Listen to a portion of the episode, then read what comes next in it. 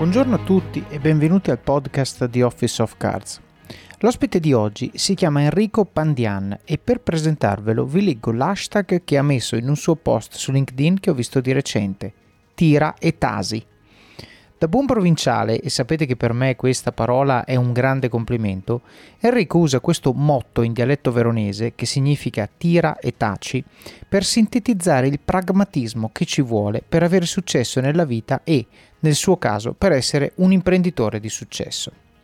Fare una startup e venderla è difficilissimo, farlo due volte è quasi impossibile, farlo tre e rendere questo il tuo lavoro è Enrico Pandian.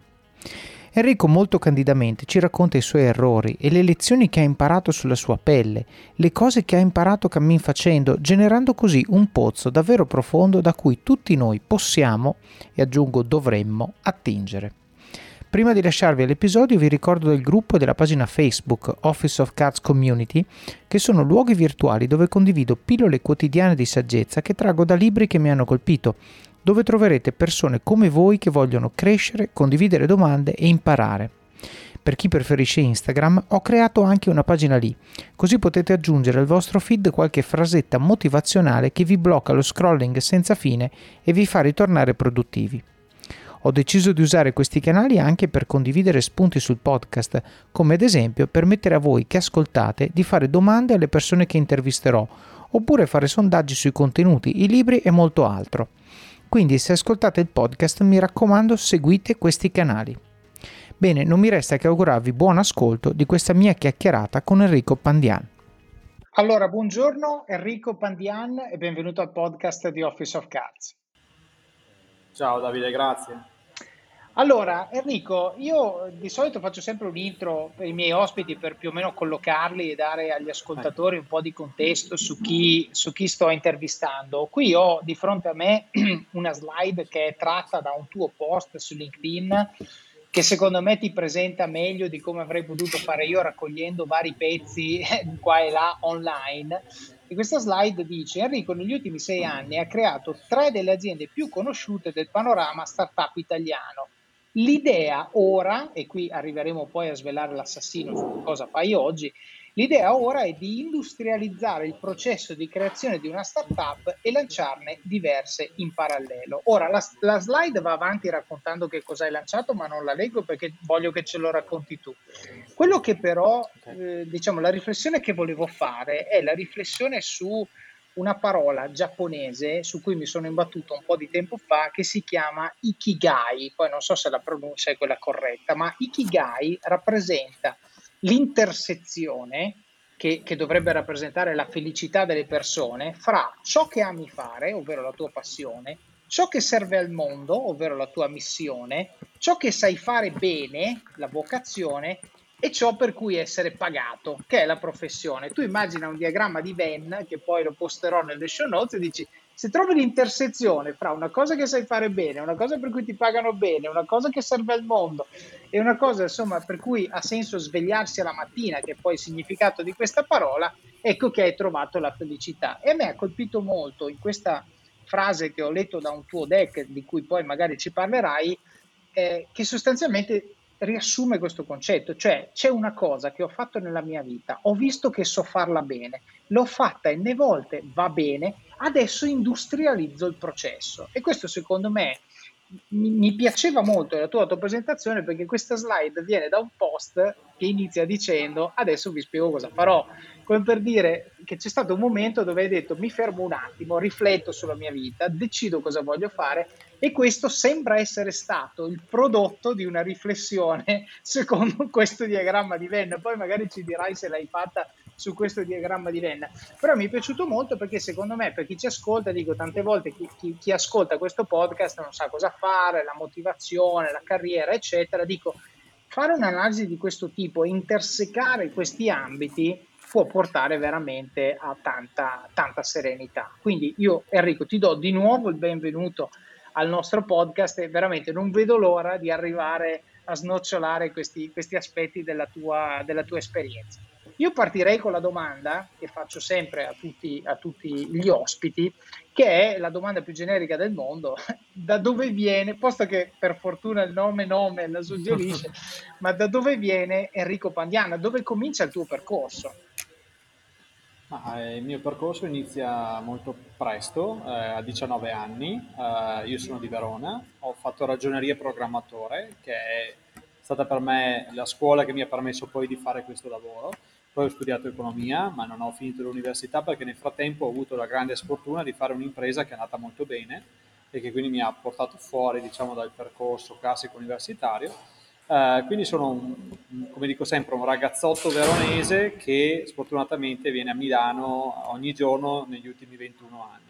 Uh, però questa diciamo è, è, la partenza. In realtà uh, essere veronese mi ha aiutato molto perché sai, vivere in una piccola città hai dei ritmi completamente diversi e forse nel mio caso, ti dico la fortuna, è che le persone con le quali mi interfaccio, gli amici eccetera, sono fuori, se vuoi, anche dal nostro mondo. Capito? Quindi c'è un, per me tornare a casa, io dico sempre che io vivo a Milano ma dormo a Verona. Eh, per me questo è importante perché significa mm. anche avere un, uno stacco rispetto a quello che facciamo qui eh, tutto il giorno, tenendo presente che poi io a Milano vivo la maggior parte del tempo della mia vita in realtà. Certo, ma allora, questo è un punto che, su cui mi ritrovo anch'io e faccio sempre questa riflessione. No? Alla fine il luogo in cui vivi tende a farti dedurre no? per eh, bias associativo che tutto il mondo è come dove vivi tu, no? Però peccato che in Italia Milano è una bolla, forse anche di più di quanto Londra non lo fosse nel Regno Unito quando ci vivevo. E, e quindi tu mi stai dicendo questo, cioè il punto che mi porto a casa è questo, l'esposizione a un mondo eh, diciamo, eh, a un certo passo, a un certo stato di maturità rispetto magari all'adoption di tool digitali, la penetrazione del digital banking, scegli tu la metrica, Milano in Italia è più avanti, insomma è inutile discutere, almeno da un punto di vista mhm. commerciale, e dici ok, bello, e le opportunità sono lì, quindi vado lì perché lì ci sono le opportunità, ci sono gli investimenti, ci sono tutto quello che vuoi, però dice attenzione, perché il mio cliente, qual, quale che sia la cosa che faccio, probabilmente non è necessariamente a Milano, no? c'è il resto d'Italia che è molto diverso. Esatto. E quindi tu stai dicendo Verona come eh, immagine di un'Italia magari leggermente più indietro, che però è il, la pancia, la pancia della piramide, no? la pancia della, della, anzi no della piramide, la piramide della base, la pancia della curva, che sostanzialmente rappresenta quello che nel mondo delle startup è la scala, no? dove poi vai a raggiungere il tutto. Senti, allora, 19 anni, ragioneria, ti scrivi all'università e poi hai avuto la sfiga, uso le tue parole perché io non mi permetterei mai, di aver fatto qualcosa che è andato molto bene. Cos'è che hai fatto? Cioè, com'è nata questa cosa? Cos'è che hai fatto? E cosa vuol dire che è andata molto bene? Ma allora, è nata, diciamo, alla fine, alla fine delle, della maturità, eh, quindi scuole superiori. Eh, praticamente, sai, la classe del 1980 è molto sfortunata perché è quella che fa la nuova maturità, fa il, la nuova università, fa tutto nuovo è la classe 1980 e quindi eh, avevo fatto la nuova maturità. Eh, mi ricordo ancora che la professoressa di italiano aveva fatto un CD-ROM con tutte le tesine della maturità, compresa la mia ovviamente, ce l'aveva regalata poi a tutti, ovviamente l'ho messa eh, su, su, su, una mensola senza pensarci, eh, però circa sei mesi dopo ho in realtà preso questo CD-ROM e l'ho pubblicato online, eh, gratuito per chiunque, semplicemente perché l'anno dopo le persone avrebbero rifatto la nuova maturità certo. eh, e quindi avrebbero già trovato de- degli elementi online. E così è stato per i primi due anni, tutto gratis, il sito si chiamava matura.it. Eh, il terzo anno l'abbiamo messo a pagamento, eravamo in tre persone, eh, fatturavamo un miliardo di lire del tempo, che detto adesso non è tanto, ma una volta erano soldi, diciamo. ecco, 20, anni fa erano soldi veramente. Certo. E, ehm, e quindi questa è stata la sfortuna perché eh, insomma a un certo momento non, non riuscivo più a gestire eh, diciamo anche l'università e quindi mi sono concentrato sul lavoro e lì ho avuto un'ulteriore sfortuna che è quella eh, quando diciamo una delle tue prime imprese va, va bene perché quando sei giovane succedono queste cose qua ma io penso in realtà a qualsiasi età quando le cose vanno sempre troppo bene pensi sempre di essere il più bravo in assoluto io mm. pensavo di esserlo e ho fatto la, la, la, la, grande cavolata di improvvisamente di aprire un'altra società che eh, pubblicava delle riviste free press, sai, quelli erano gli anni di Metro, Lego, se ti ricordi, certo. eh, all'inizio del, del 2004, eccetera. E quindi ho fatto questa cosa qua, ovviamente a, a gestire due società è tecnicamente impossibile e quindi alla fine le ho, le ho fatte saltare, diciamo, tutte e due.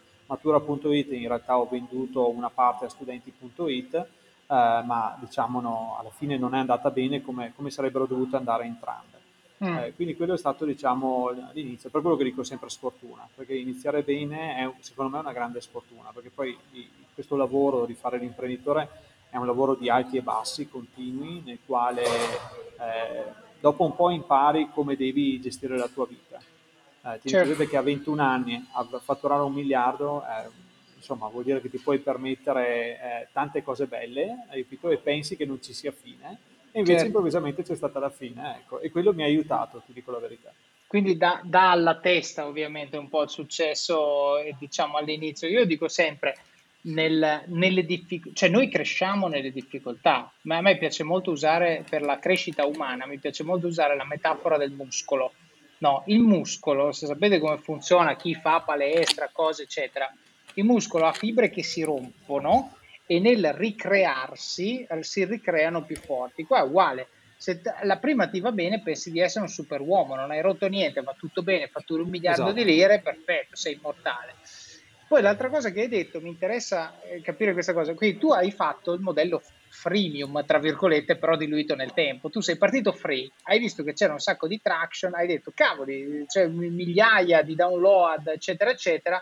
Magari se, se chargio un euro, due euro, so quel che è, la gente, la gente esatto. mi paga e quindi giustamente hai creato un modello. Però la, la cosa che forse, cioè, che, che faccio un po' di dietrologia, era un modello che, che, aveva un cap inerente, forse non, non, non, ci si era pensato a quell'epoca, sì, però sì. giustamente cosa fai? Perché non puoi far crescere il numero, cioè o cresce il numero di studenti, ma a un certo punto ti, ti vai a schiattare, no? No, no, è vero, però tieni presente che ci sono mezzo milione di studenti che fanno la maturità ogni anno e io, la mia punta massima è stata di 38.000 clienti ah. che pagavano 30 euro, quindi in realtà ne avevo di, di possibilità di andare certo. oltre un bel po', insomma. Ok, quindi il punto vero lì è stato non tanto la mancanza... Beh, però scusami, ti faccio una domanda difficile, visto che abbiamo detto che questo è, è il podcast delle domande difficili. Allora, tu avevi penetrato il mercato meno all'addressable market di meno del 10% e, e quindi avevi un sacco di leeway su quel business. Per quale diavolo di motivo sei andato a defocalizzarti sull'altro business? Perché, perché, pensi di essere il più bravo del mondo. Ah, cioè pensavi di riuscire dici, a fare okay. entrambe le cose, questo è il problema. Assolutamente. Mm. Il, il, problema è che avevo, cioè, non avevo ancora imparato a delegare il tempo, quindi ero il classico imprenditore veneto, hai capito? Che, che gli piace, te, sai di cosa parlo. Sì, sì, vagamente. Ecco.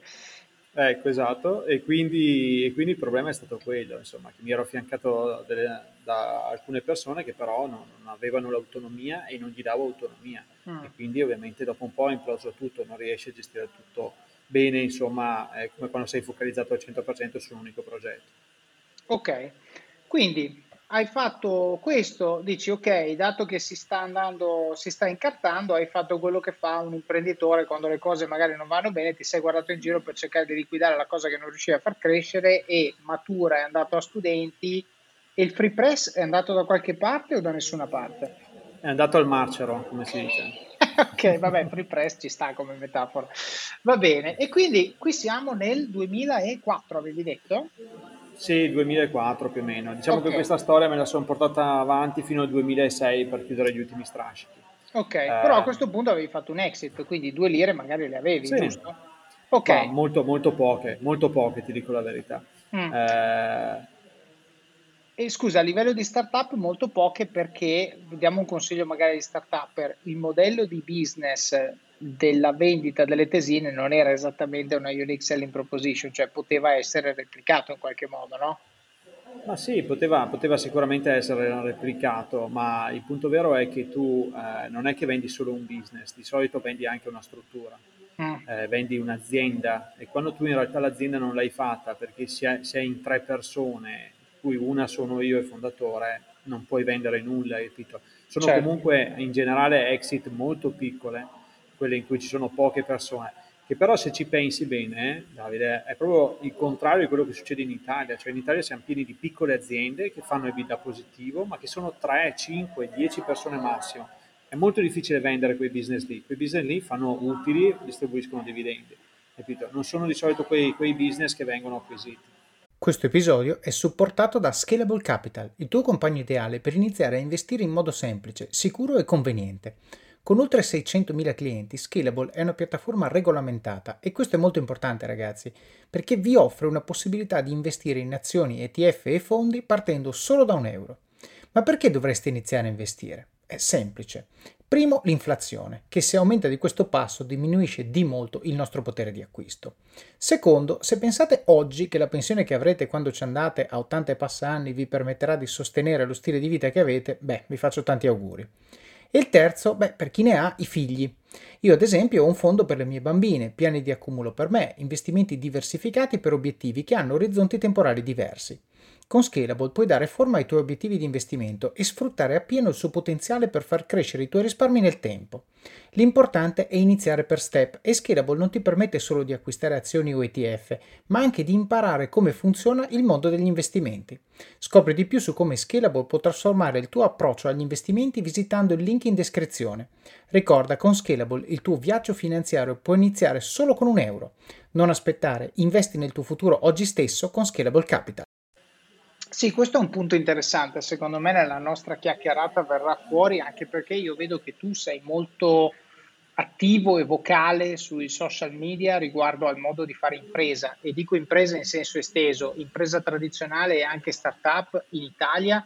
E secondo me il, il tuo punto di vista lo leggo sempre con grande interesse perché vabbè, lo condivido al 100% ma questo a prescindere, però è interessante perché eh, rappresenta una visione secondo me molto oggettiva delle cose, ma soprattutto di uno che ha visto vari modi di fare le cose e non dice necessariamente va fatto così o va fatto così, ma semplicemente dice se fai così succede questo. Questa è la cosa importante, cioè tu hai appena detto una cosa molto importante, non hai detto il modo di fare impresa in Italia è sbagliato, hai detto il modo di fare impresa in Italia non genera exit, che, che, è un'altra cosa, non vuol dire che è sbagliato. Oh, c'è gente che fa miliardi, esatto. che va in barca, che guida la Ferrari con l'ebit, eh. non è che ci vuole l'exit per fare ste robe, però è un'altra cosa, no? è, è un altro modo esatto. di fare startup. Bene, quindi hai fatto sta exit e poi arriva il 2004-2005, non hai più niente da fare, hai venduto i business, uno macerato, l'altro più o meno in fase di dismissione e quindi che cosa, che cosa succede a quel punto?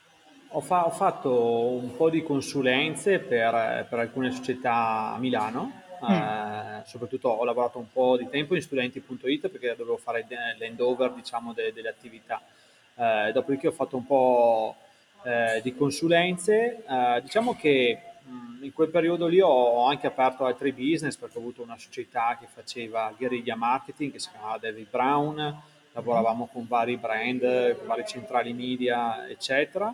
Uh, diciamo che poi sono tornato in realtà al digitale nel 2010, quando ho fondato Prezzi Pazzi, che è stata, se vuoi, un'altra impresa molto simile, se vuoi, a Matura.it, senso che eravamo in pochi, facevamo un EBITDA spaventoso, anche in quel caso lì, eh, eravamo inizialmente basati in Italia, poi basati a Londra, poi abbiamo aperto alcune country, eh, ma nel 2014, quando mm-hmm. ho fatto partire il supermercato 24, ho capito che non dovevo fare lo stesso errore, quindi ho preferito chiudere l'azienda a prezzi pazzi e concentrarmi invece su quella che ritenevo essere veramente probabilmente un'idea molto molto interessante per il mercato italiano. Ok, allora vorrei farti, vorrei zoomare su questi due periodi di quattro anni, 2006-2010 e poi 2010-2014. Allora, io volevo focalizzarmi nel periodo adesso 2006-2010, no? In cui tu hai fatto, hai detto qualche consulenza qua e là a Milano, eccetera. Allora, questo io ti chiederei di espandere un pochino, soprattutto su, su, che vision avevi per te stesso, perché hai fatto un exit, però non era un exit milionaria, quindi non è che potevi andare a Bali saluto e ha detto faccio delle cose. Però mi pare di capire, quando tu dici consulenza qua e là, mi pare di capire, se, cioè non dico guardrailing, però vado un po' dove trovo, non, non, senza una vision chiara. Siccome è una cosa che secondo me accomuna molti, volevo chiederti di espandere su questa fase, come la vivevi, cosa facevi. Sì, sì, ma no, hai perfettamente ragione, nel senso che comunque c'è da pensare, eh, questa, cioè, ovviamente sai, um, Il percorso che facciamo nella nostra vita, soprattutto lavorativa, eh, ovviamente ha un impatto sulla tua vita sociale. Eh, quindi tieni presente che, eh, come dicevo prima, se a 21 anni avevo delle disponibilità economiche, diciamo, molto più, più grandi rispetto anche a quelle dei miei genitori, eh, improvvisamente trovarsi a 25-26 anni senza più queste disponibilità e non avendo messo via neanche un centesimo, perché questa è la parte ovviamente che impari subito dopo, eh, ovviamente ti fa un po', ti sballa, insomma, non, non, riesci bene a capire qual è diciamo, la direzione. E così è stata per vari anni, non lo nego. Eh, ho provato nel frattempo a fare delle altre imprese con, con, degli amici, alcune diciamo magari generavano dei flussi di cassa positivi, ma non erano delle belle imprese secondo me, cioè non c'era dietro un pensiero talmente grande che potesse diventare una grande impresa o che potesse essere ceduta nel futuro. Erano piccole attività e così sono andato avanti alla fine fino praticamente ai 30 anni. Eh, quindi nel 2010, eh, quando ho fondato in realtà Prezzi Pazzi, lì ho iniziato un po' a, diciamo, a mettere i primi paletti su quello che sto facendo ancora adesso dopo 11 anni nel senso che lì ho preso, eh, io ovviamente ero un appassionato di startup, tieni presente che, sai, in Italia, a parte magari i primi anni 2000 dove c'era la, la New Economy, eccetera, eh, poi abbiamo ricominciato a sentire a parlare di startup proprio probabilmente nel 2010, eh, se non mi ricordo male, ma magari 2011, eccetera.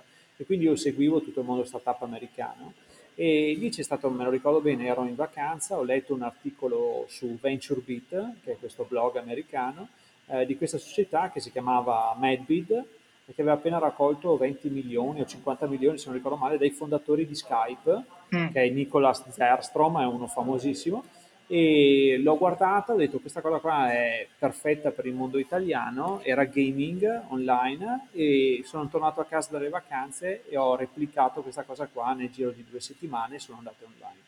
Quindi eh, la mia passione è sempre stata poi scrivere codice al computer, quindi quello è sempre quello che, che, che poi ho fatto nel corso del tempo, magari realizzando piccole cose, però ho sempre avuto, sai, questa voglia un po' di tornare comunque a fare l'imprenditore, quindi non ho mai fatto l'esempio di dipendente di, di nessuna azienda, ho sempre, ho sempre, avuto la partita IVA o, o, piccole società.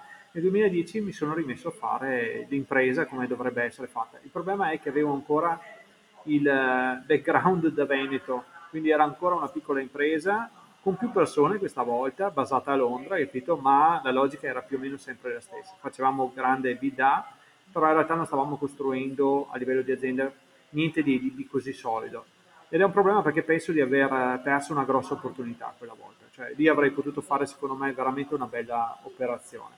Peccato, eh, nel 2014, come ti raccontavo, ho iniziato a fare Supermercato 24 e da lì insomma è tutta un'altra storia. E lì hai trovato la via. Però allora possiamo dire questo, cioè sul quadriennio, o perlomeno quadriennio, trentennio, 1980-2010, la strada comunque ancora non l'avevi trovata. Hai inciampato in una cosa che funzionava molto bene, perfetto, poi è successa una serie di cose che l'hanno fatta andare non bene, dopodiché hai fatto un po' di tentativi ed errori, anche qui, cioè tu adesso la racconti eh, in maniera giustamente, insomma, ad alto livello, però hai detto ho lanciato questa, era piccola, ho lanciato quell'altra, il che vuol dire che ci provavi ma non ingranava. Questo secondo me è un messaggio importante per chi ci ascolta, perché molti mi dicono ah io a 35 anni sono troppo vecchio per fare startup.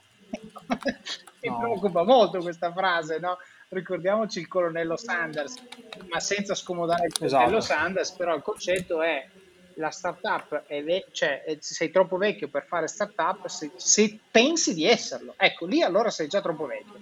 Ok, se invece tu hai una mentalità e, e, e, tra l'altro su questo poi ti chiederò eh, un'opinione, ma una delle cose che, che, mi sento spesso dire, anzi te la chiedo subito, eh, deragliamo un attimo, ma una delle cose che mi sento dire, a me piacerebbe fare startup ma non ho l'idea. Va, vai Enrico, vai, adesso per 5 minuti sto zitto, vai tranquillo. mi, hai, mi, hai, proprio lanciato la cosa vai, giusta. Vai. Allora, lo, lo ripeto per, per, l'ennesima volta, io non ho mai avuto un'idea, parto da questo, eh, nel senso l'ho sempre copiata e in realtà eh, lo spiego ogni volta che, che, dico questa frase qua, copiare le idee è il modo più facile per ridurre il rischio, che è veramente il problema principale, perché noi qui rischiamo. Ovviamente lasciamo un lavoro, lasciamo, se vuoi, una stabilità, una comfort zone, come si chiama, ok? Ma il bonifico che arriva ogni mese sappiamo che arriverà per sempre per fare qualcosa che è completamente indefinito. Io copio semplicemente perché è il modo più facile per ridurre il rischio, perché se c'è un altro che nel giro del, eh, nel mondo ha fa- avuto quell'idea lì e ha raccolto del denaro su quell'idea lì, è molto più facile che questa idea funzioni anche in Italia, probabilmente, ma soprattutto che sia finanziata dai venture capital in Italia, dagli investitori in generale, non per forza venture capital, angels, family office, eccetera. Quindi questo è quello che faccio io. Io tutti i giorni guardo idee, guardo, lo dico, aziende americane che hanno appena chiuso un Series A di almeno 20 milioni di dollari. Questo è quello che faccio tutti i giorni. E per me questi sono tutti segnali guardo una cosa, dico ok, questa per il mercato italiano non ha senso, questa ha senso e quando c'è qualcosa che ha veramente senso, perché poi va anche sulla sensibilità di ognuno. Io ad esempio negli ultimi anni ho fatto tanto food tech, tanto retail, quindi se vuoi ho una sensibilità più grande su quella parte lì. Eh, quando vedo qualcosa di interessante la testo. Okay, faccio anche dei test piccolissimi, butto online un sito, a volte lo faccio io tramite quei tool online, eccetera. Ma la cosa che mi interessa è avere il feedback delle persone, perché la sfortuna è che a 41 anni non sono più l'uomo medio, quindi sono fuori da, da, da, da, dal Sei uscito dalla gaussiana, questo è il problema. Esatto, esatto, e quindi devo, devo buttarlo online e vedere co- cosa mi dicono le persone.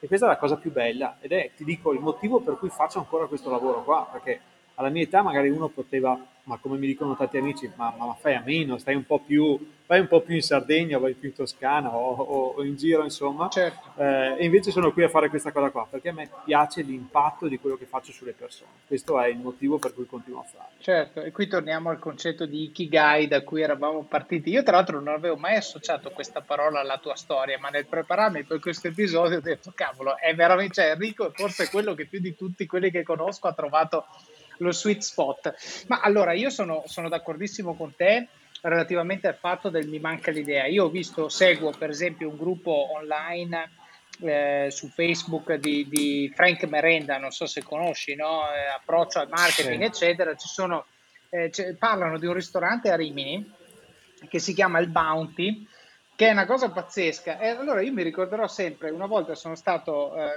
io sono amico, sono caro amico di, un, di, uno che lavora nei ristoranti, no? Gli ho sempre detto, ah, a me il sogno della mia vita, aprire un ristorante, eccetera, eccetera. Lui mi dice, non farlo.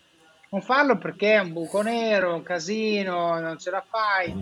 Poi invece vado sul gruppo di Frank Merenda e vedo questo ristorante che stampa soldi con code, un mese di prenotazione per mangiare in un ristorante che ragazzi è poco più di McDonald's, diciamocelo, però hanno costruito un'experience pazzesca intorno e hanno costruito una macchina da soldi. Allora dico, come dice Enrico, il problema non è l'idea, in sé.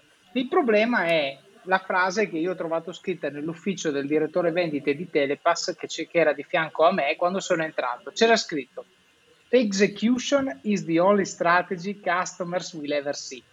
E lì mi sono tolto il cappello ed è vero, perché alla fine tu puoi avere l'idea, l'idea migliore del mondo, però alla fine come la metti a terra fa tantissima differenza fra il successo e il fallimento. No? Questo, questo, è un po', secondo me, la, la riflessione che mi sono portato a casa.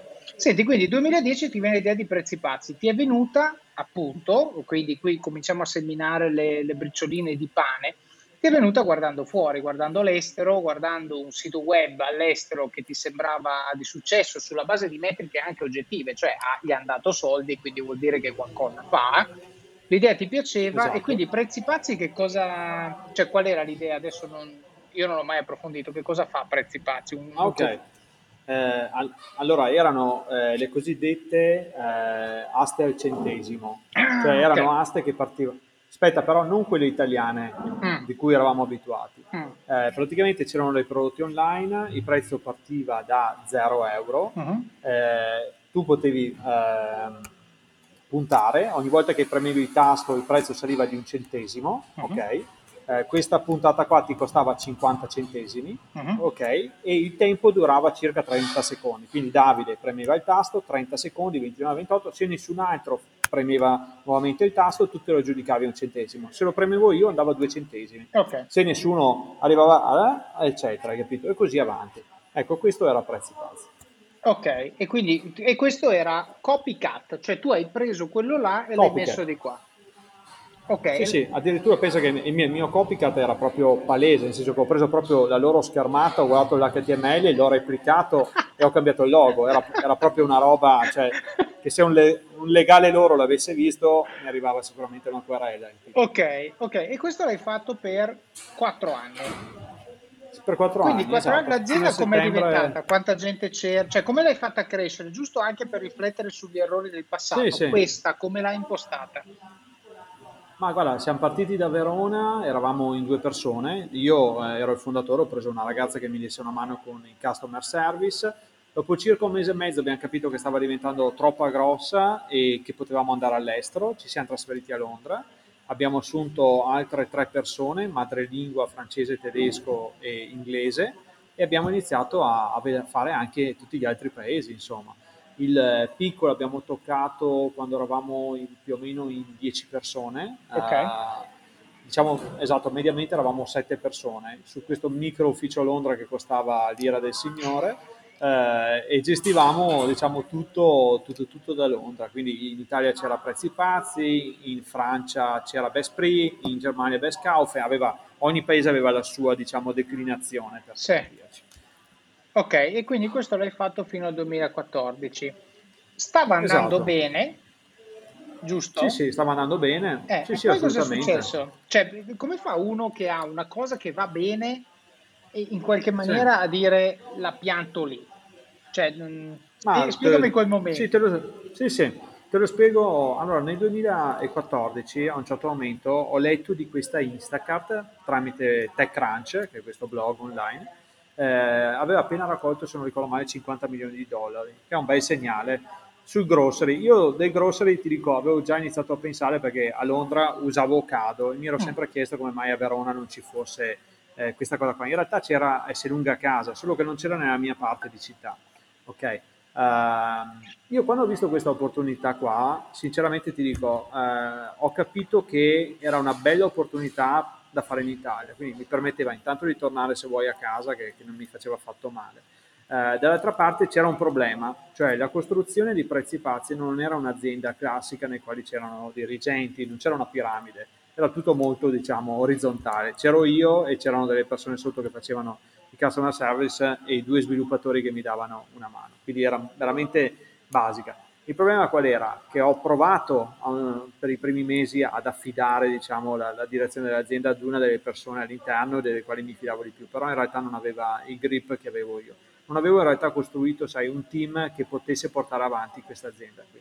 Quindi a un certo momento la soluzione migliore, a memoria anche di quello che era successo in passato, è stata di cedere ad esempio il dominio a un mio competitor in modo tale che il traffico andasse su di loro e chiudere tutta l'operazione. Questo è stato eh, quello che, che, che, ho fatto. E ti dico, mi è andata anche bene perché effettivamente eh, io più o meno da stato, luglio del 2014 mi sono messo a costruire il supermercato 24 e il resto insomma ormai pian pianino sta diventando storia. Certo, e quindi scusami, eh, dunque tu, giusto per ricostruire la timeline, tu hai fatto, tu avevi i prezzi pazzi, eri a Londra, sereno, facevi la spesa su Ocado, e dicevi, cavoli, ma è possibile che in Italia non ci sia Ocado? Ti sei reso conto che non c'era Ocado? Allora dici, mm, lo vorrei fare io, ok. Nel frattempo Prezzi Pazzi sta andando e quindi c'è stata una concomitanza oppure hai detto prima, no, no, no, mi devo liberare in qualche maniera profittevole a questo punto di Prezzi Pazzi e poi mi metto a fare eh, Supermercato 24? Eh, c'è stato un momento nel quale ho capito che volevo fare Supermercato 24 mm. e ho affidato prezzi pazzi alla persona che lavorava con me. Ah, ok. okay questo periodo di interim è durato tre mesi, cioè in tre mesi ho capito che questa cosa non poteva andare come, come avrei voluto io. Quindi lì la soluzione era eh, continuo a buttare soldi perché ovviamente le, sai, le performance calano e, e il personale comunque lo devi continuare a pagare, i prodotti devi continuare a mandarli eccetera oppure è meglio chiudere la situazione? Sinceramente era meglio chiudere la situazione. Okay. Ti poi un, un, un, problema perché sai, mm. quando hai un'operazione che va bene, che genera EBITDA positivo, tra l'altro prendevamo gli utili, prendevo gli utili praticamente ogni mese perché ovviamente era, era solo mia società, eh, è molto difficile in realtà dire ok, lascio tutto per andare verso l'ignoto. Era la domanda che stavo per farti. Esattamente, no no, ma infatti non è una, non è una cosa facile. se vuoi Davide, quello lì è stato un momento un po' fortunato perché ovviamente avevo già ormai eh, quattro anni diciamo nei quali avevo accumulato dei soldi, me li ero messi via, non, non, non facevo più la vita di quando avevo vent'anni, capito? Quindi avevo capito che fare l'imprenditore è avere una vita un po' monacale, nel quale bisogna spendere il meno possibile e metterli eh, in banca per i momenti più brutti. E quindi in realtà è stato anche facile, se vuoi, questo genere di passaggio. Certo, Sotto costo 1 euro. Fino all'11 maggio il notebook Lenovo IdeaPad Slim 3 16 GB di RAM con processore Intel Core i5 è tuo a 529 euro perché 1 euro batte forte sempre. Però mi viene da dire una cosa, adesso poi, poi, sarà interessante vedere cosa mi risponderai nella seconda, cioè nella parte dopo, diciamo negli ultimi sei anni, però qui se vuoi parlare di una scelta che forse poteva essere fatta in maniera diversa, diciamo che tu ti sei ritrovato costretto a fare quello che hai fatto perché non avevi costruito un succession plan dentro l'azienda.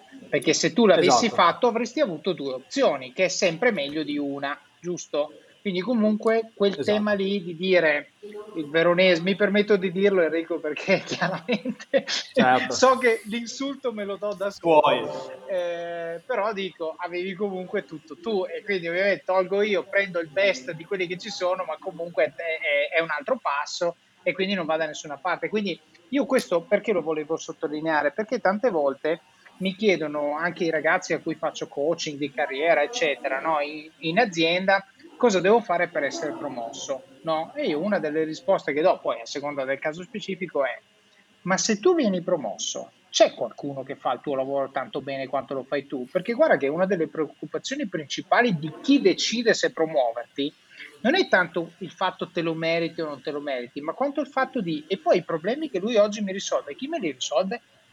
Ok, quindi la riflessione sul succession plan io la faccio sempre, poi tanto più senior diventi, tanto più è importante, ma anche a livelli un po' più bassi, insomma, quando hai almeno una persona sotto di te, la domanda è se tu vuoi fare qualcosa di diverso, tante volte in un'azienda grande può essere voglio andare in un altro dipartimento, voglio andare all'estero, voglio fare questo, voglio fare quello, la domanda che tu non ti poni perché tu sei egoista, cioè tu vedi il mondo dai tuoi punti di vista e dici io voglio fare questo, voglio fare quello. Però la domanda di chi sta sopra è e quello che tu fai oggi chi lo fa? Ok? E spesso e volentieri è tanto più facile vendere quello che tu vuoi, quindi dire ah dovresti farmi capo di bla bla bla, perché c'è Tizio, Caio, Sempronio qua che scalpitano, che sono pronti a prendere il mio posto. E quindi in questo caso qui, diciamo, ho colto lo spunto che hai lanciato tu per anche calarlo in una realtà più grande dove magari di succession plan uno non si preoccupa, ma in realtà te ne devi preoccupare perché è il più grosso impedimento che c'è diciamo uno dei due, uno è la mancanza di un succession plan, l'altra è la mancanza di spazio sopra di te, ovviamente. No? Questi sono un po' i due problemi nel mondo corporate. Non so com- come la vedi tu o se hai visto di queste cose, però il tuo caso mi sembra abbastanza emblematico, no? Sì, sì, no, no, ma esattamente come dici tu, è ovvio che sai, in un team piccolo non lo vedi, però poi ti capitano queste cose qua ed è effettivamente il problema. Nel mio caso quello era il problema, ma sai, eh, io infatti eh, un po' si ricollega il discorso del faccio impresa a 35 anni. Io la mia altra grande sfortuna è non aver mai lavorato per nessuno, quindi non aver visto neanche certe dinamiche, hai capito? Eh, non aver visto strutture, ad esempio, e quindi eh, dovermela creare eh, da zero nel momento in cui non hai nessuno che, che, che ti fa, non hai un esempio, è, è veramente molto complesso. Certo. Eh, infatti de- quando ho iniziato a fare il supermercato 24, che invece avevo dei soci che arrivavano proprio da quel mondo lì, e lì è cambiato in realtà tutto anche per me. Certo, ecco, bravo. Allora, forse questa è la prima domanda che ti faccio sull'esperienza del supermercato 24, che era la frase che volevo dire su quello che hai mai detto. Io dico sempre ai giovani, eh, i giovani scelgono i lavori in base ai criteri più disparati, ma io dico sempre, se sei nei primi 3-4 anni di lavoro, devi prioritizzare due cose, cioè nella matrice pro e contro di un lavoro contro un altro, devi prioritizzare learning e devi prioritizzare il capo, cioè un capo da cui impari, ok? Cioè deve essere, mm-hmm. perché io dico sempre, per essere un buon capo, tu parli di de-risking, io dico, tu magari essere un buon capo ce l'hai nel DNA, però lasciami dire che se vuoi ridurre il rischio, essere un buon capo è tanto più facile quando hai avuto un buon capo e hai visto cosa vuol dire fare determinate cose in un certo modo e magari hai avuto anche un cattivo capo e quindi hai avuto i due estremi dello spettro e tu decidi qual è il tuo stile, che non vuol dire copy, però voglio dire prendo, faccio mio e poi restituisco all'interno del sistema. Quindi tu dici, ok, supermercato 24, sei partito con i soci, cosa vuol dire? Perché questo è diverso, tu fino adesso fai l'HTML, copia e incolla, cambia logo e sei online. Invece questa l'hai fatta in maniera più strutturata. Come, come l'hai approcciata? Ma allora in realtà l'ho approcciata esattamente come avevo approcciato Prezzi Pazzi, eh, quindi per dirti eh, ho scritto io il primo codice di Supermercato 24, ho scaricato io tutte le immagini del sito di S Lunga, eh, quindi ho, ho, fatto io. Chiedendo il permesso? Cioè ovviamente, palese. E al di là di questo, il, il, punto sai qual è stato? Che a un certo momento mi sono reso conto che eh, con i soli miei soldi non sarei riuscito a renderla un'operazione sostenibile. Mm. Uh, quindi a un certo momento, ma all'incirca dopo tre mesi, ho iniziato a parlare con investitori. Tieni presente che il 2014 era un momento nuovo per l'Italia nel quale si investiva in seed, eh, si parlava di startup dall'anno prima. Io penso che io al tempo pensavo fosse già finita la moda delle startup. Ok, okay. T- tanto, tanto per dirti. Eh, e quindi ho, ho, avuto, insomma, ho conosciuto questi investitori a Milano, che adesso si chiamano eh, Angels for Impact, e gli ho presentato questo progetto, eh, gli è piaciuto e da loro ho raccolto i primi 155 mila euro, che era praticamente la stessa cifra che avevo messo io per iniziare. Mm. Ehm, però la cosa interessante era che in realtà sono entrato in un network di persone che arrivavano da grosse corporate, qualcuno che faceva l'imprenditore, quindi in realtà avevi tante persone alle quali chiedere dei consigli, mm.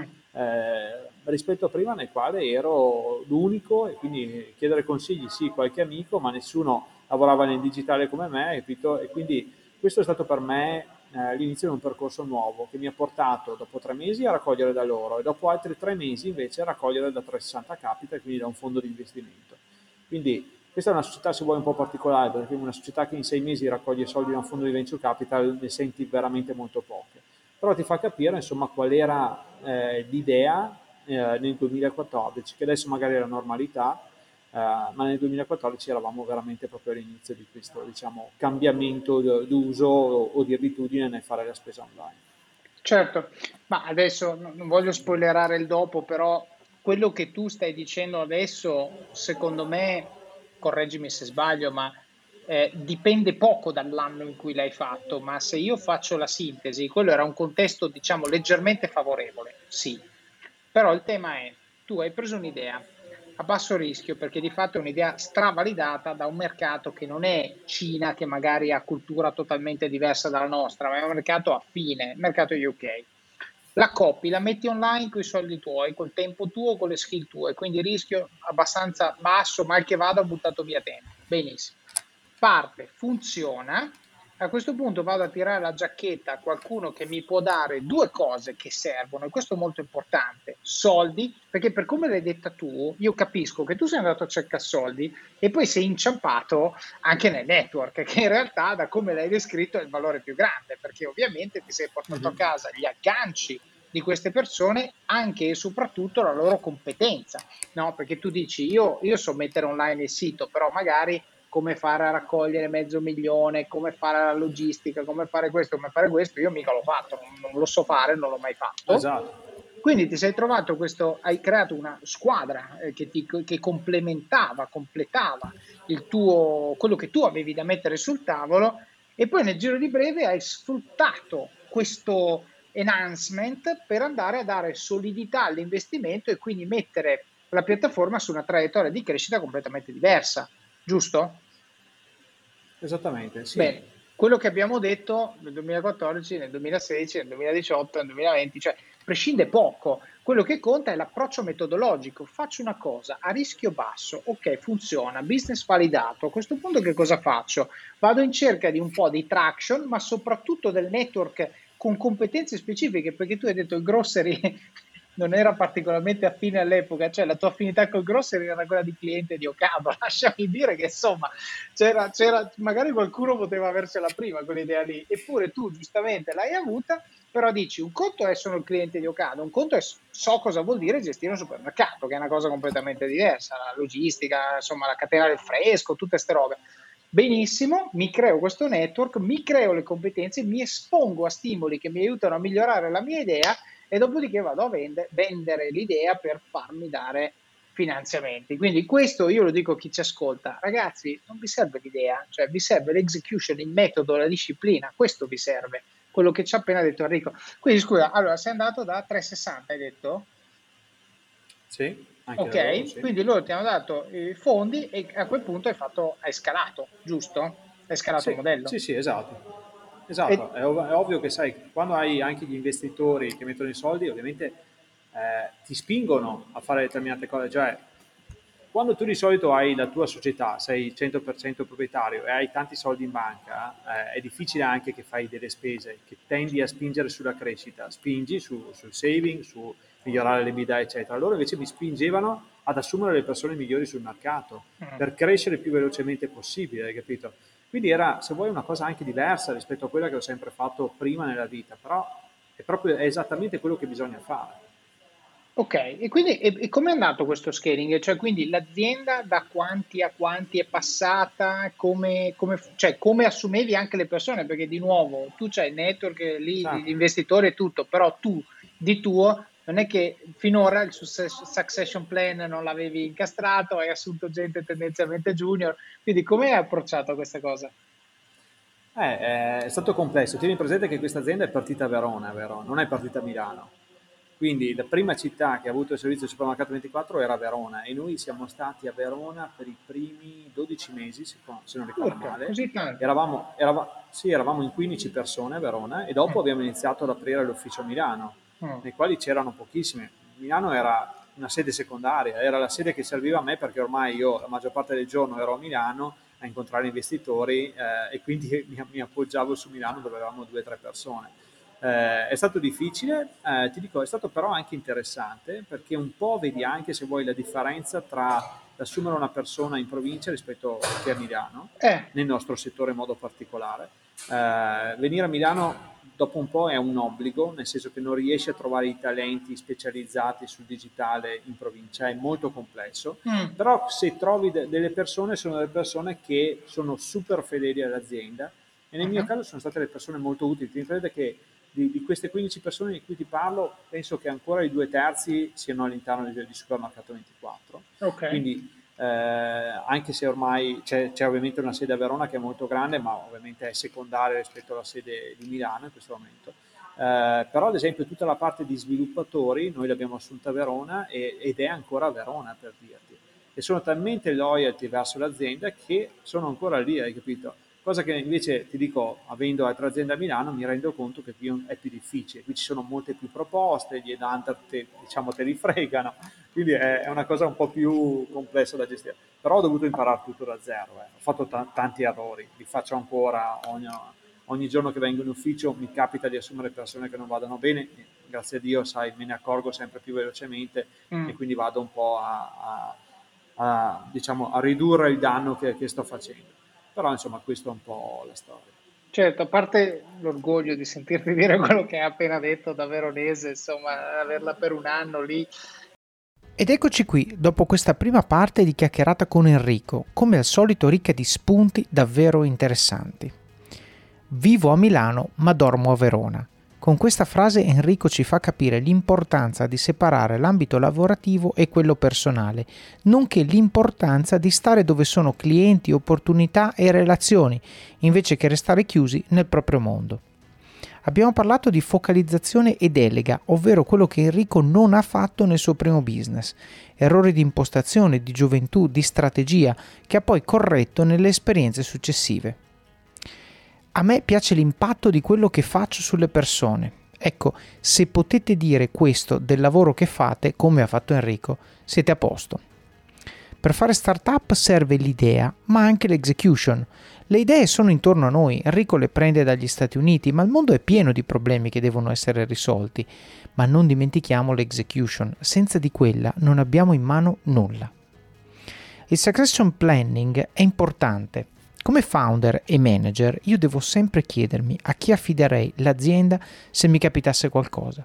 Non avere chiaro questo aspetto ci espone al rischio di accentrare tutto su di noi, il che porta al burnout nel migliore dei casi e, nel caso di ruolo in azienda, limita la mia promotability. All'inizio della carriera è importante scegliere i lavori sulla base di possibilità di imparare e sulla base del capo che ho, per poter crescere apprendendo da modelli funzionali che posso poi emulare o dai quali posso prendere elementi che farò poi miei quando sarò nella loro situazione. Abbiamo poi discusso di come l'investitore non metta solo soldi, ma dà stimoli, network, consigli e supporto a 360 gradi. Questo è il valore che Enrico ha potuto sfruttare per scalare Supermercato 24 così rapidamente. Le partite importanti si vincono in squadra e non da soli. E parlando di squadra abbiamo parlato di come i talenti di provincia abbiano elementi di loyalty, di longevità aziendale che nelle grandi città sono difficili da replicare. Nel prossimo episodio continueremo a sentire la storia di Enrico, di come ha scalato Supermercato 24, di come lo ha venduto e di come ha trovato il suo Ikigai nel lanciare Startup Gym. E nel farlo approfondiremo le scelte di Enrico e vedremo come gli errori fatti all'inizio della sua carriera siano poi serviti a fargli prendere decisioni migliori in questa seconda fase del suo percorso. Insomma, l'avete capito, è un episodio davvero da non perdere. Passiamo ora al supporto, la fase in cui siete voi i protagonisti e in cui dimostrate con pochi e semplici ma significativi gesti quanto impatto abbiano questi contenuti nel vostro quotidiano e quanto sia importante per voi che il podcast continui a crescere. Quindi come fare? Il primo modo è Patreon ed è il primo link che trovate nella pagina delle show notes. Vi basta andare su it.officeofcards.com barra podcasts e cliccare l'episodio di Enrico. Patreon è un modo senza sforzo per contribuire alla qualità di questo podcast e vi permette di fare delle piccole donazioni mensili, anche pochi euro, per darmi una mano a finanziare il supporto professionale per l'editing degli episodi. In questo mi sarebbe proprio servito per gestire meglio alcuni rumori di fondo, devo dire. Spesso mi dite grazie per questo podcast sui social, via email in alcuni casi anche di persona e io vi sono infinitamente grato di questo. Se potete, anche un aiuto concreto può fare la differenza e contribuire a renderlo ancora migliore. Si tratta di una cifra libera, se ciascuno di voi desse anche solo un euro al mese, niente, Potrei assumere un tecnico audio full time e addirittura una persona che mi aiuti a diffondere il messaggio sui social o altri mezzi di comunicazione, oppure anche coordinare meglio le interviste di persona, che sono sempre migliori di quelle remote. Potrei addirittura cercare attivamente diverse tipologie di ospiti su LinkedIn, fare più recensioni di libri che richiedono più tempo. Insomma, se volete che il podcast cresca un pochino, di supporto ci vuole. Grazie di cuore a tutti i patrons che hanno scelto di supportare Office of Cards finora. Il secondo modo è, sono con le recensioni, le recensioni di Office of Cards su Amazon del libro, magari raccontando quali parti vi sono piaciute o quali tecniche e consigli avete messo in pratica e hanno avuto impatto nella vostra vita. Il terzo modo, recensioni del podcast, se lo ascoltate su Apple Podcast. Potete ad esempio commentare un episodio oppure una frase che vi ha colpito particolarmente. Se lo ascoltate su Spotify, dato che non ci sono le stelline, postate l'episodio sui vostri social. Magari già questo episodio, dove lo trovate uno con la storia e gli aneddoti di Enrico?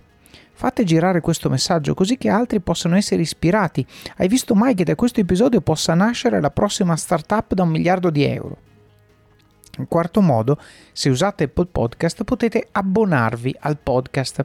Costa pochissimo e con l'abbonamento avete accesso in esclusiva a contenuti extra, come ad esempio gli episodi completi, ovvero le 2-3 puntate di ogni episodio o altri materiali che sto pensando di rendere disponibili nei prossimi mesi.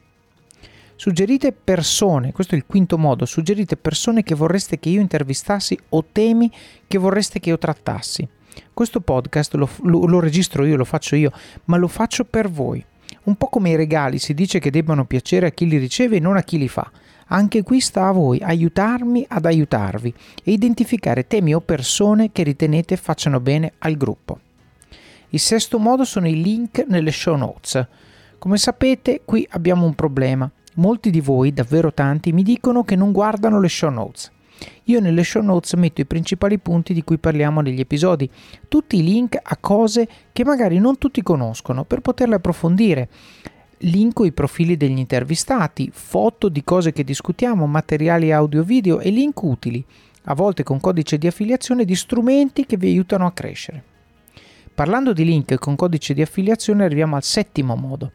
Prima di fare il vostro shopping su Amazon, mi raccomando, solo dal sito web, dall'app non funziona, passate dalle show notes del podcast su it.officeofcards.com podcasts e cliccate sul link di Amazon. Oppure comprate uno dei libri che suggerisco nella sezione libri del sito, così aiutate voi stessi a crescere e il podcast, il tutto con un clic. L'ottavo modo, parlate del libro e del podcast con le persone che vi stanno a cuore, amici, colleghi, parenti, Leggetelo insieme a persone alle quali tenete e discutetene come in un book club. Taggate il libro o l'episodio che più vi ha colpito sui vostri profili social in modo che il numero più alto possibile di persone possa beneficiare di questi contenuti. E il nono, il più importante di tutti, mettete in pratica quello che avete imparato e dimostrate coi fatti che le cose di cui parliamo qui funzionano. Fate come Enrico.